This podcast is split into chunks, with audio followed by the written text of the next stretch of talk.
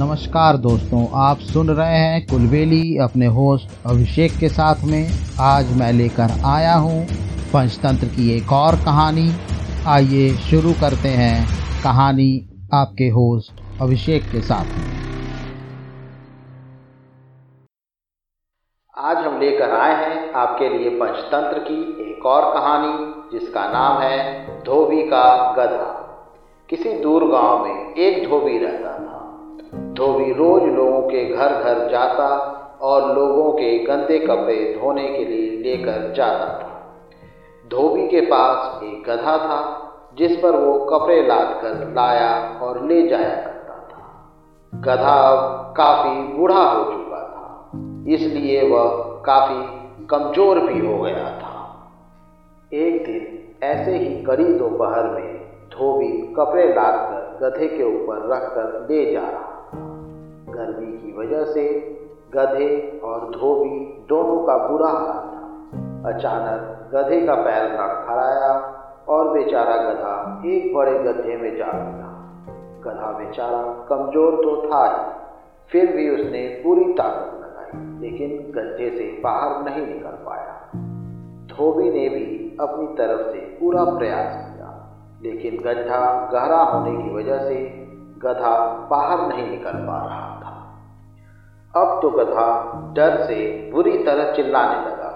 धोबी भी जब प्रयास करते करते थक गया तो उसने सोचा, ये गधा बूढ़ा हो चुका है और अब किसी काम का भी नहीं, तो इसको निकालने से कोई फायदा नहीं।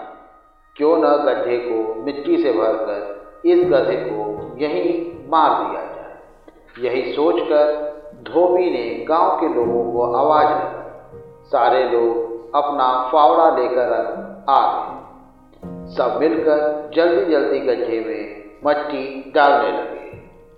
पहले तो गधे को कुछ समझ में नहीं आया कि ये क्या हो रहा है, लेकिन जब उसे एहसास हुआ कि ये लोग उसे मारने वाले हैं तो उसकी आंखों में आंसू आ गए। कुछ देर तक गधा चिल्लाता रहा, बाद में उसने चिल्लाना भी बंद कर दिया। सब लोग और तेजी से गड्ढे में मिट्टी डालने लगे। थोड़ी देर बाद धोबी ने जब गड्ढे में झांक कर देखा तो वो हैरान रह गया। गधा वहाँ कुछ विचित्र सी हरकत कर रहा था। जैसे ही कोई गधे की पीठ पर मट्टी डालता, गधा तुरंत अपनी पीठ हिलाकर मट्टी नीचे गड्ढे में गिरा देता और खुद एक कदम ऊपर हो जाता। यही क्रम चलता रहा। जैसे ही गधे की पीठ पे मिट्टी डाली जाती, वो पीठ हिलाकर मट्टी नीचे गिरा देता और खुद उस मिट्टी पे चढ़कर एक कदम ऊपर आ जाता।